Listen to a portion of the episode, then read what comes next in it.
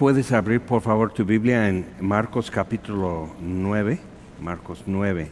Y es importante, vamos a ver tres diferentes cosas, pero hay un hilo que atraviesa todo esto. Dice versículo 42, Marcos 9, 42. Ahora Jesús viene hablándoles de, de este, venían discutiendo quién es el mayor. Jesús aclaró esto, les amonestó. Y luego Juan dice, alguien anda echando fuera demonios y no anda con nosotros, no nos sigue. O sea, y, Jesús dice, mejor que se queden los demonios entonces, ¿no? O sea, ve, ve eso, o sea, su, su, mentalidad de Juan, el apóstol, o sea, su mentalidad de celo y recelo, de envidia, de soberbia, de, creer, o sea, como, algo así como que muy, que si no eres de nosotros, no, así, y, y qué mal estaría eso. Y Jesús permite que Juan tenga la confianza para comentarle eso, para que Jesús lo aclare con los discípulos. No, el mayor entre vosotros será el, el siervo de todos. Pero estos no andan con nosotros. El que no es contra nosotros está a favor de, entonces no se preocupen. Entonces otra vez como que arranca mala hierba que ya estaba creciendo en sus corazones, que no tenía que crecer junto con la palabra de Dios en su corazón. Ok, entonces llegamos a esto. Dice, cualquiera que haga tropezar a uno de estos pequeños, pequeñitos que creen en mí, mejor le fuera que si se le atase una piedra de molino al cuello Ahora, entonces no tienes que pensar molino de nistamal, aunque eso es una buena piedra, ¿no? De este tamaño, una piedra así, sino lo de ellos que sería una piedra de este tamaño, gruesa, pesada, para ir pasando sobre trigo y cebada y, y moliendo en harina. Entonces tendría hoyos y palos, entonces una persona o, mejor un buey o dos bueyes o dos burros o algo así estarían dando vuelta y vuelta y vuelta con eso, moliendo y haciendo dar vuelta eso. Entonces con una piedra de molino de ese tamaño en tu cuello vas al fondo del mar y vas bien rapidito. ¿Ok? Y probablemente rompe, o sea, te, te desnuca antes que llegues al fondo y antes que te ahogues. Entonces, o sea, Jesús está diciendo, así, así, bien rapidito y derechito hasta abajo. Entonces es mejor. Entonces como que, oh, y es importante ver lo que él dice esto y en unos versículos ya en capítulo 10, como que no captaron nada los discípulos. Entonces nos dice algo. Ellos anduvieron con Jesús a estas alturas casi tres años ya han visto milagros, han escuchado sus enseñanzas, han visto su misericordia en acción, han, han visto cómo Él reprende a Pedro y luego le trata como si nada. O sea, extiende perdón a Pedro, aunque le tuvo que reprender. O sea, están viendo a alguien que no es como ellos, pero, pero, no están, pero están viendo que eso es una rareza. No es como que así hay que ser, sino que pues él es raro. Entonces, pero ve, versículo 43, si tu mano te fuere ocasión de caer, córtala. Mejor te es entrar en la vida manco que teniendo dos manos ir al infierno, al fuego que no puede ser apagado, donde el gusano de ellos no muere y el fuego nunca se apaga. Entonces, infierno aquí es Gehenna, que era el, el basurero. En la barranca tiraban toda la basura y siempre estaban quemando y así eh, la basura. Entonces, es eso ir a donde queman la basura y pasar el resto de la eternidad. Entonces, otra vez eso da otro, otro concepto de qué es el infierno, que no es como, como un table dance eh, perpetuo o algo así, y fiesta y baile y, chupe y todo eso. O sea, no. Entonces, el gusano de ellos no muere. Entonces es seguir pudriendo tu cuerpo inmortal, es la segunda resurrección, entonces, pero es para destrucción. Entonces, perpetua destrucción. Entonces, tu cuerpo inmortal en fuego y gusanos comiendo tu carne. A todo dar. Y ni tú, o sea, si has pasado donde hay un perro muerto tirado en, en, el camino o algo así, y tú vas a tener que soportar el olor de tu descomposición eternamente. Deja que el fuego, deja que el, abandono, deja que el, rechazo de Dios, o sea, es, muy fuerte lo que está diciendo. Y eso simplemente que tu mano derecha te hace caer, te hace pecar. Es mejor quedar sin una mano, la que más te haría falta. En mi caso sería mi mano izquierda.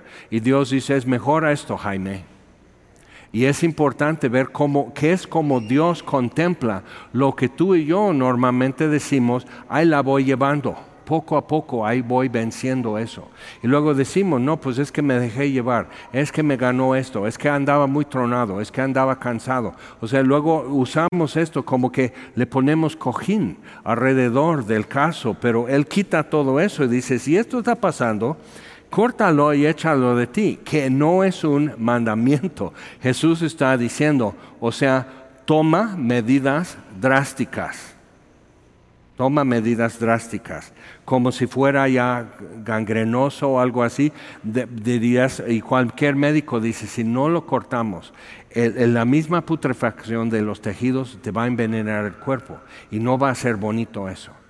Entonces, como que hay que hacer eso, salva tu vida haciendo eso. Entonces, si tu pie fuere ocasión de caer, córtalo. Mejor te es entrar a la vida cojo que teniendo dos pies ser echado en el infierno al fuego que no puede ser apagado, donde el gusano de ellos no muere y el fuego nunca se apaga.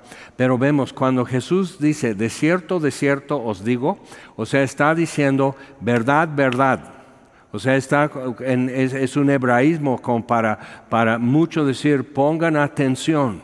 Lo que voy a decir es la neta. Entonces, y si tu ojo, entonces ya tu mano, tu pie, tu ojo, fuere ocasión de caer, sácalo. Mejor te es entrar en el reino de Dios con un ojo que teniendo dos ojos ser echado en el infierno. Y otra vez repite, donde el gusano de ellos no muere fuerte y el fuego nunca se apaga, porque todos serán salados con fuego y todo sacrificio será salado con sal. Eso otra vez es algo interesante. En el Antiguo Testamento, en Levítico, explica cómo van a ofrecer un sacrificio. Entonces cuartizan, por decir, el borrego o el buey sobre la leña en el altar, ponen, van colocando todo. Y una cosa que hacen es ofrecer sal, aunque fuera pan. Entonces ponen sal sobre todo eso. ¿Y, qué, ¿Y para qué es eso? Porque Dios lo pide. Pero es importante porque cuando llega, porque pues ¿y qué significa? En el Nuevo Testamento Jesús ya lo aterriza y dice, todos serán salados con fuego, porque todo sacrificio tenía que ser ofrecido con sal.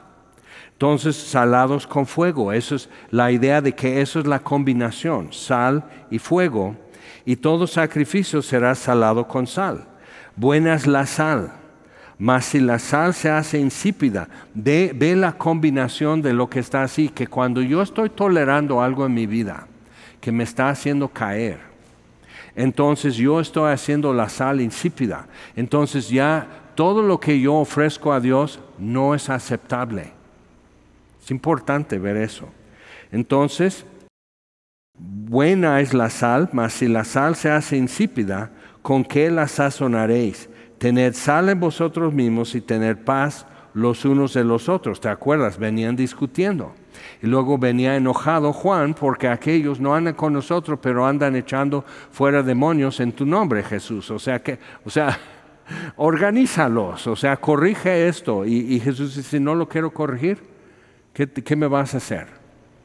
Entonces es importante para nosotros ver esa, ver esa parte. Entonces, tener paz los unos con los otros. Y llegamos a capítulo 10, levantándose de ahí. Entonces ya venían de Galilea, llegan a esto y, esto, todo esto está sucediendo, siguen caminando, ya salen de Capernaum y levantándose de ahí vino a la región de Judea y al otro lado del Jordán que es donde Juan empezó hace tres años, Juan Bautista, a bautizar a la gente.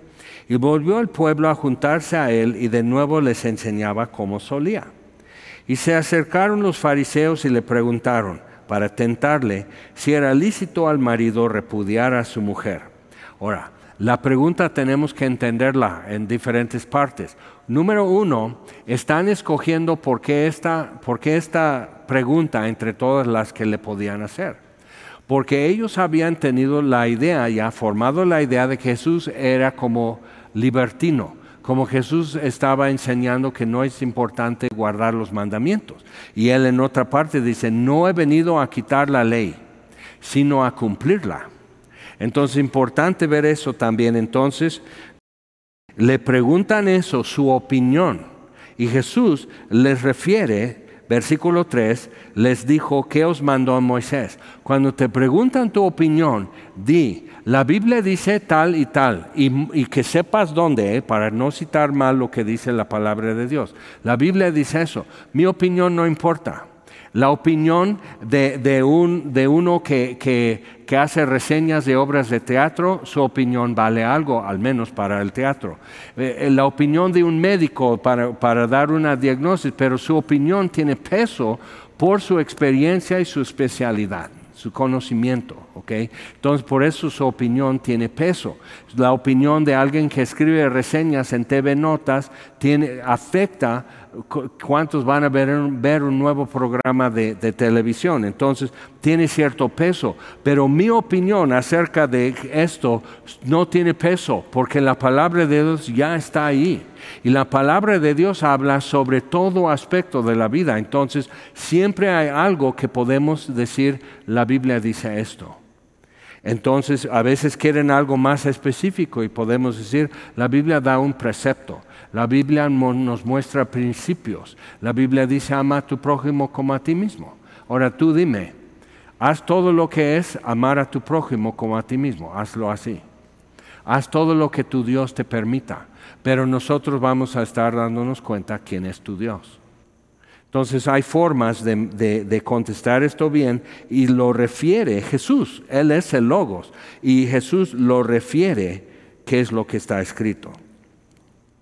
Ahora, ¿por qué esta pregunta entre todas las que podían decir, no, pues Jesús va a decir esto?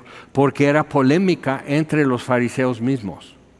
Entonces, ¿ves cómo hay una bipolaridad entre los que odian a Jesús? Tienes que saber eso, que hay una bipolaridad entre los que odian a Jesús. Por un lado, quieren utilizar y citarle, el, el rabí Jesús dice tal entonces tienes a los testigos de Jehová citando a Jesús, tienes a los mormones citando a Jesús, tienes a los Hare Krishna citando a Jesús, tienes, o sea, todo eso. No aman a Jesucristo, pero lo citan porque su persona en la historia tiene peso. Entonces, bueno, Jesús dice esto, pero por otro lado, si no contesta bien, o sea, si no ganamos prestigio por estar de acuerdo con Él, lo podemos desprestigiar por señalar su error. Entonces dice, bueno, ¿qué dice Moisés?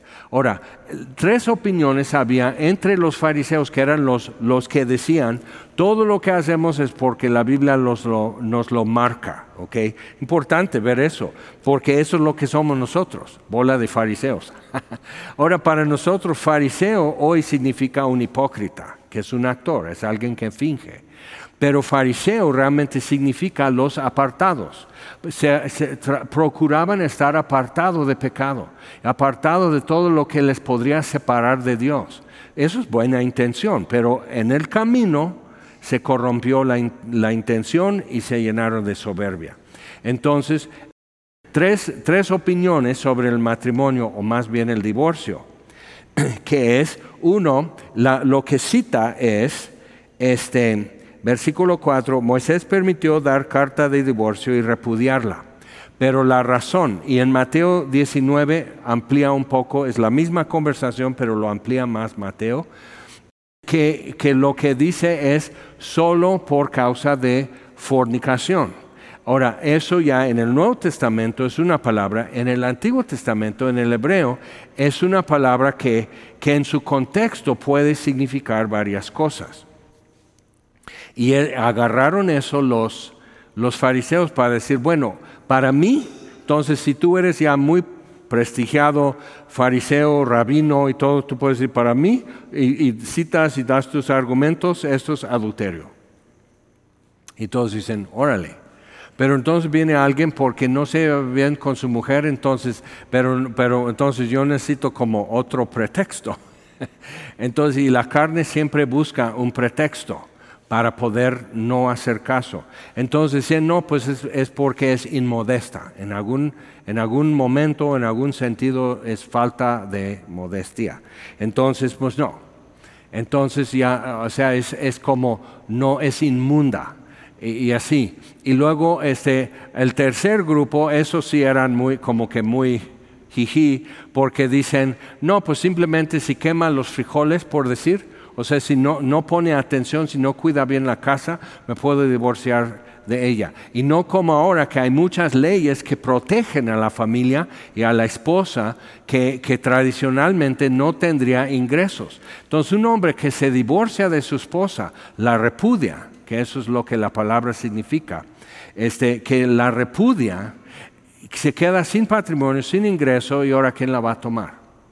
Entonces es un problema. Entonces para, por eso eh, Jesús dice, por la dureza de vuestro corazón os escribió este mandamiento. Que eso no era la solución, divorcio no era la solución. pero para proteger a las mujeres en Israel contra repudio y abandono y quedarse mendigando en la calle, entonces tenía que haber una protección, porque si su marido la repudia es libre y puede casarse. Pero el problema entonces, los hombres en una sociedad no muy bíblica, aunque con el pacto de Dios, están como buscando cómo darle vuelta. Y tenemos que entender que esto sigue hoy. Tú puedes ir a Israel y pedir tu ceviche, puedes pedir un, cóctel de, camarón, que es ilegal en la ley de Moisés, es ilegal.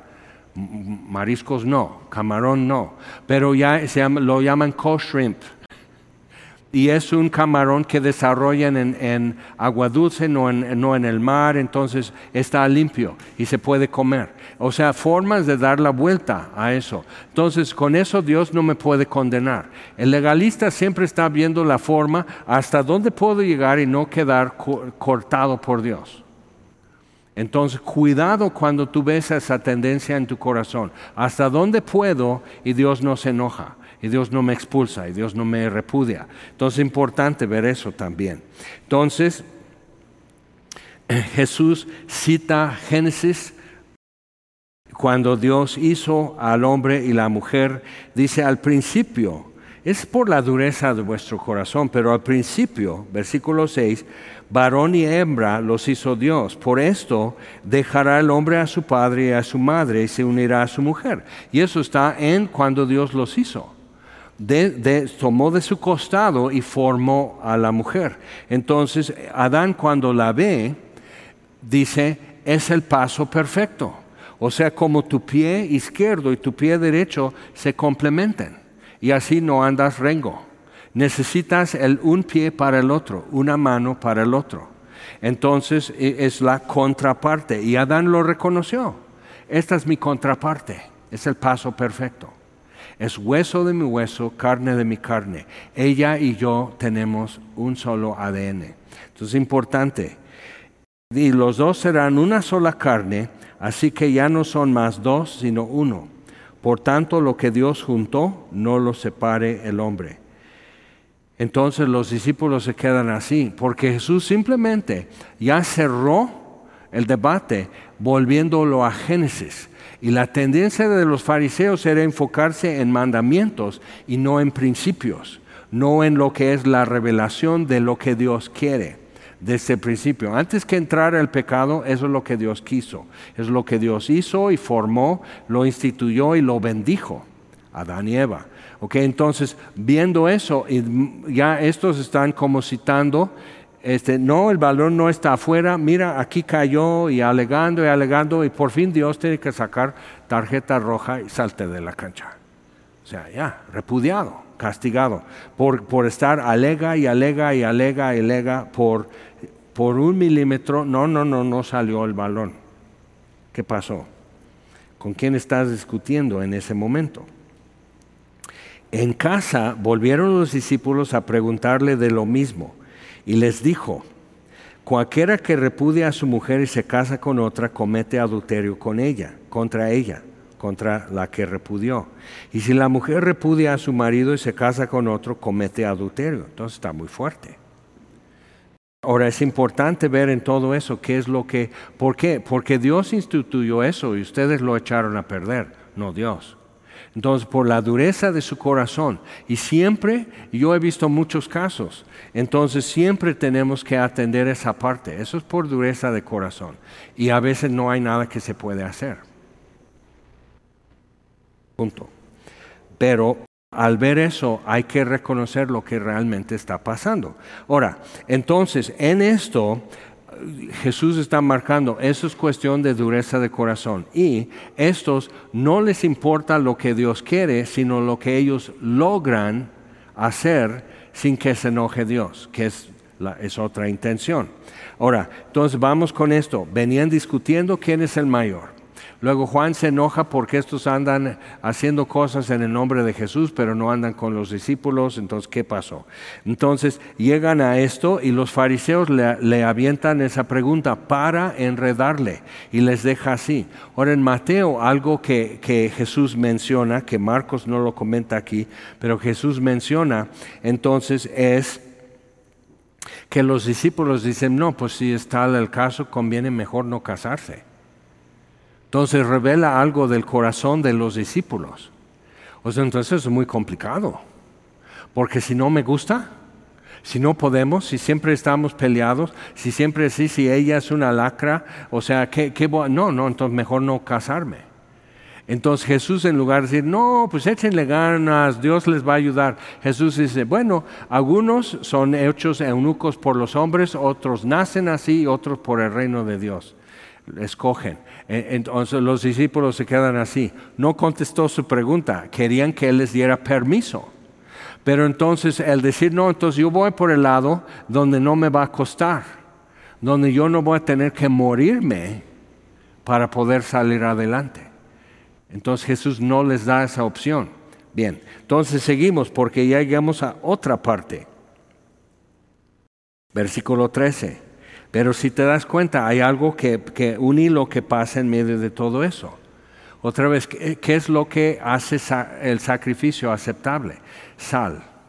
Y tienes que aplicar fuego abajo y sal encima. ¿ok? Entonces, dice, y le presentaban niños para que los tocase. Y los discípulos reprendían a los que los presentaban. Viéndolo Jesús se indignó Pobres discípulos, o sea, parece a veces vas leyendo en los evangelios que no pueden hacer nada sin que Él les, les corrija. Entonces ten ánimo porque ellos trastornaron el mundo. Y no podían tomar un paso sin que Jesús les, les regañara. Entonces, viéndolo Jesús se indignó y les dijo, dejad a los niños venir a mí y no se lo impidáis porque de los tales es el reino de Dios. De ahí sale toda una doctrina que no es bíblica que los niños no tienen pecado. Entonces eso afecta a la crianza, afecta a la forma que, vemos con un niño. Entonces hablas a un niño como si fuera adulto, empiezas a regatear y negociar todo, y, como si fueran dos países y sus diplomatas y, y todo eso. Entonces, porque necesitas entender que la Biblia dice que la necedad está atada en el corazón del muchacho que ese es el caso humano así como nacemos. Pero entonces, ¿qué está diciendo Jesús? O sea, tomando en cuenta toda la palabra de Dios, no está diciendo que los niños ya son angelitos. El que dice eso no tiene hijos y nunca fue hijo tampoco, nunca fue niño. O sea, yo pasé una etapa que Dios me empezó a traer a memoria cosas de mi infancia, pero de muy pequeño, y me hizo darme cuenta. O sea, yo fui terrible, yo toda la vida, o sea, todo, yo soy pecador y todo, pero, pero me vi, yo me veía como víctima de divorcio, víctima de abandono, víctima de esto, víctima del otro, de que, o sea, pobre mío, o sea, yo sí le echaba ganas, pero, ay, mundo cruel y todo eso. Y, Dios iba como destapando cosas, y qué tal esto, y qué tal esto, ¿te acuerdas de esto? Y dije, ah, yo, yo fui terrible, fui una bestia. Y la vara, dice el proverbio, la necedad está atada en el corazón del muchacho, más la vara la alejará de él. Entonces, alejaron una buena parte de mi necedad. Y Dios entonces me alcanzó. Pero entonces, ¿qué, ¿cómo vamos a entender esto? Dejad a los niños venir a mí, no se lo impidáis.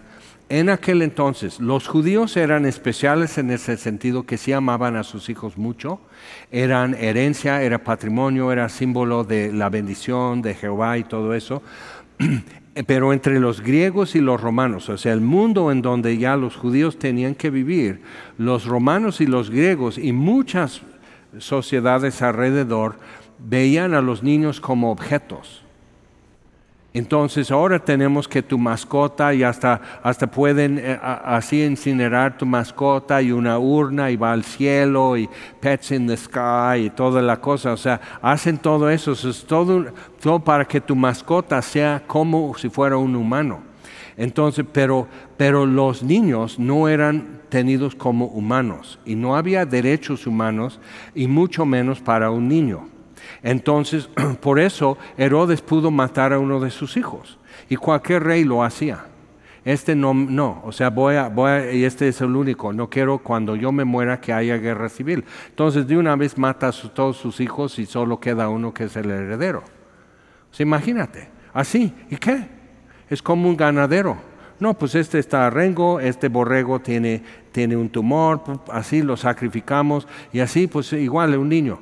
Entonces nace el niño y si el papá en Grecia, si el papá no lo aceptaba como suyo, la mamá lo tenía que dejar fuera de la ciudad en un lugar especial para eso y dejarlo, exponerlo. Y la gente luego iba a recogerlos, los tenían como criados, de ahí viene el nombre, criado, no es hijo, pero es criado en casa, y lo tenían como criados. Quizás después lo adoptan. Pero adopción en el Nuevo Testamento es lo que hace un padre con su hijo natural, que sí es suyo, pero entonces lo formaliza en la ciudad como ciudadano, lo formaliza y a ese niño ya es ciudadano de la ciudad. Entonces el espíritu de adopción, cuando la Biblia habla de eso y que nos dio la adopción de hijos, es eso, Dios formalizó la relación que ya existe porque nacimos del espíritu, pero entonces lo formaliza. Entonces, viendo todo eso, tenemos que entender que Jesús está diciendo, los, los niños no son el problema en la sociedad, los niños no. Pero cuando tienes en Egipto promiscuidad, cuando tienes en Moab, en, los amonitas, en los amalecitas, en Babilonia, en Roma, en Grecia, la promiscuidad y todo eso, entonces el, hombre, porque esta esclava es su propiedad, se acuesta con ella y tiene un bebé, pero ella, él no quiere una, una embarazada en su casa, entonces de una vez le dan algo para abortar. Es su propiedad esa mujer. Y si nace un niño, porque dice, bueno, ella sí está bonita, entonces mira, el niño es bonito, pues hay que viva. Pero si un día no quiere, o un día simplemente va y raya su carro, por decirlo así, él puede agarrar un palo y matar al niño y no pasa nada. Tenemos que entender en qué mundo vivían y Jesús está hablando a ese mundo. Y no parpadea y no muerde la lengua. Entonces, por eso, versículo 42, otra vez capítulo 9 Cualquiera que haga tropezar a uno de estos pequeñitos que creen en mí, que por pequeñitos no, los no les damos importancia, mejor le fuera si se le atase una piedra de molino al cuello. Esto es revolucionario. Nadie ha dicho eso. En la India, entre hindús, no, abandonan a sus bebés. China, abandonan a sus niñas bebés. O sea, en todo el mundo es así. En Finlandia, por ejemplo, eh, digo Islandia, se, presumen de que ya no tienen síndrome de Downs. Lo que hacen es que abortan a todos los bebés que presentan eso en, un examen prenatal. Los abortan. Pues ya no tenemos síndrome de Downs, ya hemos, ya hemos curado Downs. No, han abortado a miles de bebés. Entonces necesitamos ver, el mundo de hoy está acercándose más al mundo del primer siglo, totalmente salvaje inhumano. No, no, hemos superado nada. Entonces, viendo todo eso, sí tenemos que, ponernos a pensar. Entonces, es mejor esto y que te echen en el mar. Entonces, volviendo ya a capítulo 10, dejad a los niños venir a mí y no se lo impidáis. Eso era una noción totalmente nueva y no es sentimental. Lo que Dios está diciendo es que el niño de tres años tiene, tiene la misma talla y acceso a Dios que un adulto. Y una mujer tiene el mismo acceso a Dios que un hombre. Y un esclavo tiene el mismo acceso a Dios que un libre. Por eso en, en Efesios, en Cristo no hay ni judío, ni gentil, ni bárbaro ni escita, que para ellos igual eran salvajes, eran los palestinos de Gaza, que hacen, que pueden hacer esas cosas, no pueden ser salvos, ellos nunca se arrepienten. Y puedes encontrar en YouTube la entrevista con el hijo de uno de los más grandes líderes de la resistencia palestina, que se convierte, es cristiano. Y Él dice, todo lo que hacen contigo desde niño para que tú seas así, para que tú seas un animal que tú seas salvaje y hagas lo que un animal ni hace. Y se convierte y es cristiano. Entonces tenemos que decir, oh, entonces bárbaros, escitas que eran que, que, iban a guerra desnudos, confiando en su Dios, los vikingos y otros, y, dices, gritando y alocados así, y ganaban, porque todos decían, o sea, es un loco, está poseído o algo así, les daba miedo y si les ganaban. Entonces, ni bárbaro ni escito, entonces él escita, más salvaje, que no tiene remedio y no hay forma de civilizar a esta persona, él tiene el mismo acceso que Abraham, Isaac y Jacob.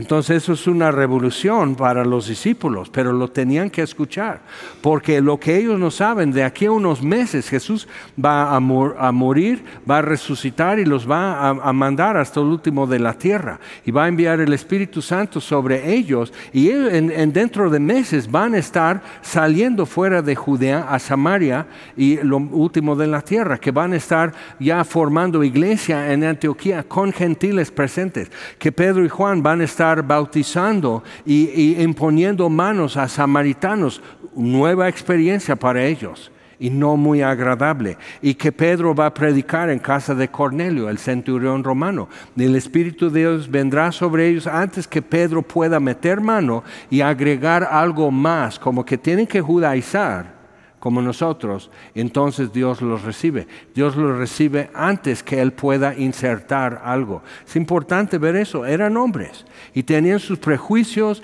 y sus conceptos que, que operaban con eso. Y hay cosas que no podemos ver, culturales y religiosas, que no podemos ver en nosotros hasta que Dios lo revele a nosotros. No lo vemos.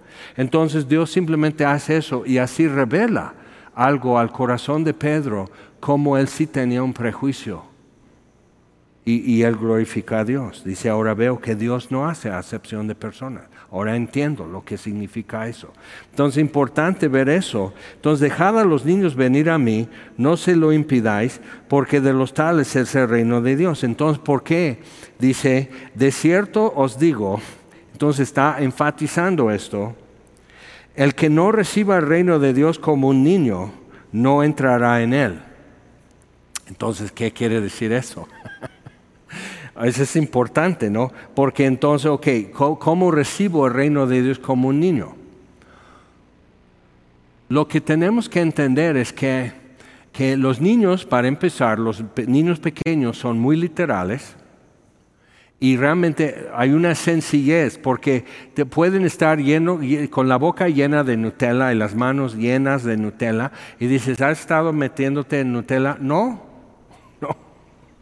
o sea, no, o sea, después aprendemos a engañar muy bien. O sea, nos hacemos maestros del engaño.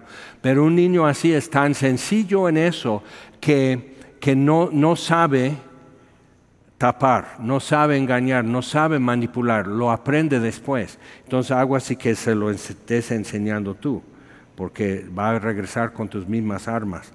Entonces, cuando dice eso, recibir el reino de Dios como un niño, es eso.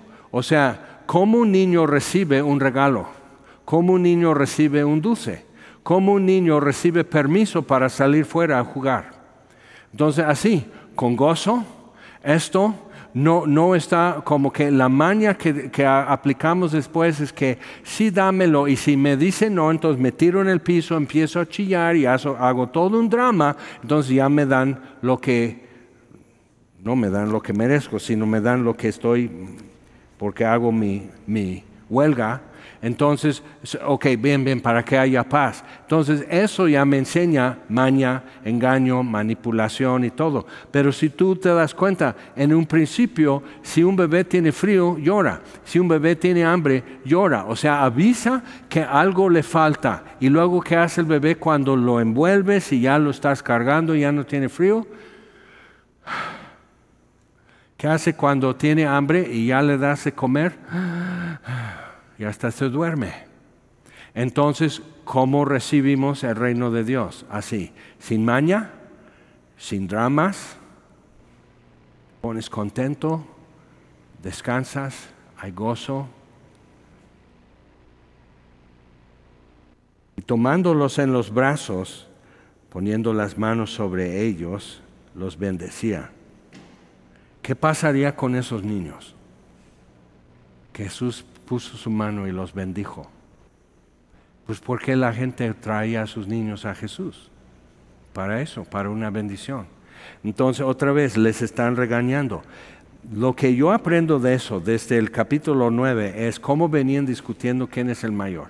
Luego Juan molesto porque uno anda haciendo esto pero no, no sacó su cédula aquí todo eso que está pasando, luego los fariseos con su cosa, ocasiones de caer, Jesús como queriendo decirles, miren, pongan atención a esto, y ahí están con eso, y, después ya vamos rumbo a Judea, llegan a Judea y sigue la polémica ya con los fariseos. Entonces, con eso ya, ya despeja eso y los niños y los discípulos andan así, como brutos. No, no, no interrumpan Está bien que Jesús dice, ahorita ya me voy a dormir, traigan los niños mañana. Él es adulto, él puede decir, ahorita no quiero. Entonces, o sea, ¿quién les dio la comisión de ser su escolta a los discípulos?